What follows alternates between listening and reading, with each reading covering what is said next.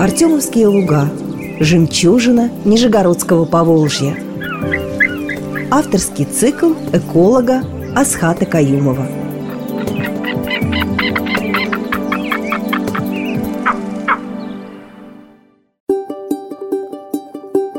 Здравствуйте, уважаемые радиослушатели! Продолжаем цикл наших передач про уникальный, вот не побоюсь этого слова, реально уникальный природный объект, который находится вплотную к Нижнему Новгороду и Кстово, прямо вот здесь около нас, в Кстовском районе и в Нижнем Новгороде, и называется он Артемовские луга. Это пойменная территория, которая чудом уцелела, она должна была быть уничтожена Чебоксарским водохранилищем в случае подъема его уровня еще на 5 метров, но у нас с вами праздник, от подъема уровня Чебоксарского водохранилища мы отбились, пять раз, пять окончательных решений, вот просто пять окончательных федеральных решений о недопустимости подъема уровня. Федеральное решение есть, а потом через несколько лет снова говорят, а давайте попробуем. Но теперь у нас есть окончательнейшее из окончательных. Как там у классиков в собачьем сердце? Конечная бумага, бронь, потому что указ о том, чтобы оставить уровень на уровне 63 метров, принял президент Российской Федерации. Никаких попыток подъема уровня не будет, и поэтому Артемовские луга нас с вами защищены.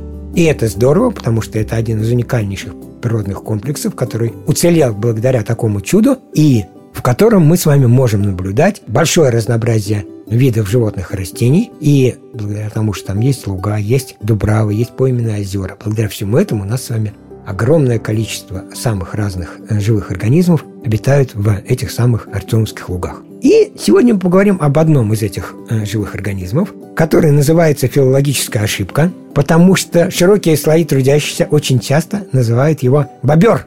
На самом деле, если говорить по-научному, он называется бобр. Речной бобр, по латыни кастерфибер. Бобер – это уже вот как-то, видимо, из каких-нибудь мультфильмов, неграмотных корреспондентов, вот оттуда пошло. Но, к сожалению, уровень знания русского языка в стране не очень высокий в последнее время – Говорит, вон пошел бобер, не бобер, бобр. Так вот, бобры – это исконные обитатели нашей с вами страны. Если мы с вами посмотрим какие-нибудь летописи 15-16 там, веков там, и еще раньше, мы обнаружим, что бобровые шкуры возили вазами на ярмарке, да, и эта пушнина, она была частью, скажем так, экономического существования. Да. Реально из бобров делали шапки, из бобров делали шубы. Все помнят, Шаляпин ходил в бобровой шубе. А, вот есть как бы классические фотографии, когда появилась первая фотография, он в бобровой шубе ходит, такой весь из себя барин, да? Пушнина была одним из обязательных элементов нашей с вами экономики на Руси, и в том числе были и бобры. И ну, в результате, на самом деле, бобру очень сильно не повезло. Потому что к началу 20 века где-то, я бы сказал, по европейской части мы подвыбили бобра почти в ноль. Перевели вот на эту самую пушнину, и в результате его почти не осталось. Но потом слава таки нашей отечественной советской науке, осознали, что что-то не то делаем, и бобра стали восстанавливать. Его стали охранять в нескольких заповедниках, в том числе, например, в Воронежском, и начали проводить большую работу по реинтродукции. Есть такое умное слово – реинтродукция. То есть возвращение назад тех, кто здесь когда-то жил. Потому что есть интродукция, это когда мы каких-нибудь чужих животных приводим. Чаще всего добром это не кончается. Ни для них, ни для местной фауны. А есть реинтродукция, когда мы берем и говорим, о, здесь раньше жили бобры, условия для них хорошие, давайте попробуем несколько семей выпустить. Те бобры, которых выпустили в тогда еще Горьковской области, там, в 39-40 в эти годы, в результате у нас с вами на сейчас бобры один из процветающих видов Нижегородской области. Не могли они пропустить такое прекрасное место, как Артемовские луга. Поэтому они тут поселились в пойменных водоемах, они регулируют уровень этих самых водоемов, они ставят плотины, чтобы поднять. Они говорят, что ставят плотины? На самом деле они плотины ставят термин такой, в целях обеспечения безопасности. Вот. Что значит безопасность? Они копают нору в вертикальном склоне берега, да? А потом поднимают уровень воды так, что вход в нору оказывается под водой. В результате там внутри нора поднимается вверх, выше уровня воды, и у них там внутри сухое прекрасное помещение, но вход в это сухое прекрасное помещение под водой. Но есть еще второй вариант, они могут делать хатки там, где нельзя выкопать такую нору, они делают хатку, наваливают из различного строительного материала, естественно, природного, да, то есть не кирпич, цемент, бетон и пластиковые окна, да, а различные ветки и глина. Они из нее строят такое сооружение, под которым у них та самая нора. Ну и очень часто они делают такие вот норы в береговом склоне. А чтобы в эту нору не попал какой-нибудь недруг, они, так сказать, ставят плотину и приподнимают уровень воды. В результате нора оказывается под водой, и поди возьми его.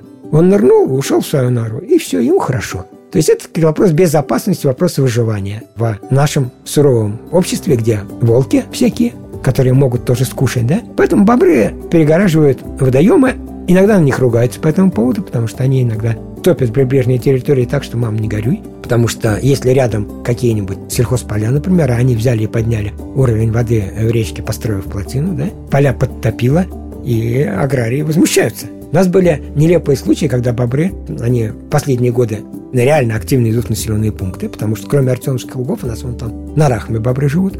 То есть просто вот прямо вот фактически в городе, внутри Нижнего Новгорода, да? Там в Павлово они приходили в населенные пункты. Они же там продолжают строить себе плотины, и они подтапливают огороды и дома у людей люди недовольны, да, и пытаются принимать какие-то меры, то есть отлавливать, выселять, потому что а что еще сделаешь? Надо отлавливать выселять. Но, с другой стороны, там, где у нас с вами нет наших с вами хозяйственных интересов, да, где люди как бы не ведут хозяйственную деятельность, там мы с вами можем наблюдать этих бобров, которые в тех самых Артемовских лугах на э, небольших ручьях и речках они ставят эти самые плотины и живут там уже несколько семей на сегодня в Артемовских лугах бобров живет. Следует понимать, что бобр – это не медведь, на зиму в спячку они не впадают, то есть они активны круглый год. И мы с вами можем наблюдать их. Ну, зимой, конечно, их активность наблюдать тяжело, потому что, естественно, что кормиться они зимой стараются не выходить. Они по осени заготавливают большое количество древесины, ну, питаются они корой деревьев, поэтому они заготавливают много таких веточек и чербачков, которые прячут под водой на дне. Ну, сами понимаете, озеро. На нем лед зимой, да?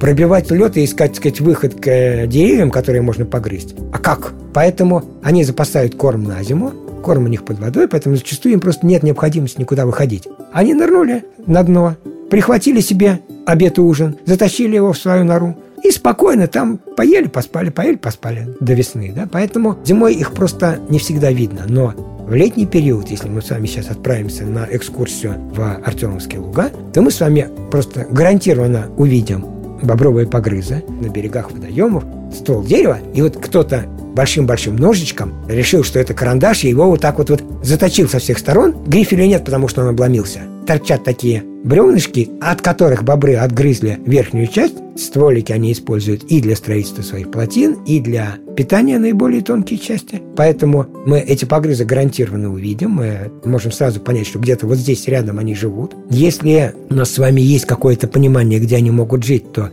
теоретически можно даже примерно понять, где у них нора. А если мы с вами придем в сумерки, бобры, они практически как летучие мыши называются, сумеречные животные. Вообще многие животные предпочитают сумерки, да? Вот, если мы придем с вами в сумерки и будем вести себя прилично, не визжать, не кричать, не стрелять влево-вправо из ружей, то есть не создавать шумовой фон, а, например, сядем в том месте, где они, скорее всего, обитают, вблизи вот этих мест, где они себе корм добывают, то мы почти гарантированно их увидим. Выплывают они, двигаются по воде. Ну, бобр, он ну, крупный зверь, его трудно не увидеть. У него на самом деле, если мы с вами возьмем размер бобра, то если вместе с хвостом, то это ну, где-то 120-125 сантиметров. Это метр с четвертью, да, понимаете? Это крупные животные. У него вес-то там до 30 килограммов. Большой ребенок по весу. Причем хвост у него достаточно большой, да, такой длинный, примерно сантиметров 30 из этого составляет хвост. То есть, грубо говоря, метр бобр, еще 30 сантиметров хвост. И хвост у него выполняет массу всяких функций, в том числе это и руль, в том числе это инструмент при приготовлении плотины, в том числе это инструмент, который используется в семейных дискуссиях для звуковой коммуникации. То есть очень масса для всего хвост используется, да? Бобры им активно пользуются, да, в своей жизни и деятельности. Так вот, если мы сядем и тихонечко будем сидеть на берегу, не орать, не шуметь, в том месте, где они кормятся, в сумерки, то вполне мы легко можем увидеть, как они выплывают, как они пытаются добывать себе еду, как они грызут ветки, пытаются повалить стволы деревьев. Просто это не быстрый процесс повалить дерево. Реально, вот познакомиться с бобрами, мы опять возвращаемся к той самой прекрасной мысли. Полчаса пешком от Нижегородского Кремля. 15 минут на велосипеде от Нагорной части Нижнего Новгорода и Кстова. И вот оно вам, Артемовские луга, где мы с вами можем познакомиться с такими прекрасными животными, как бобры, а также с огромным количеством других животных. Поэтому все здесь у нас с вами под боком. Осталось только выбрать время, сходить, съездить, посмотреть, познакомиться, полюбоваться. Пожалуйста, приходите в Артемовские луга, будьте там цивилизованными гостями, не орите, не шумите, и вы увидите массу всего интересного, в том числе бобров, которые здесь прекрасно себя чувствуют, для которых это родной дом. Ну и на этом мы с вами, наверное, закончим. В следующий раз мы поговорим о других обитателях Артемовских лугов. Ну, а вы Оставайтесь с нами, ищите нас в эфире, потому что Артемовские луга – это такая житница, огромная интересных видов животных, что мы с вами будем еще долго про них рассказывать.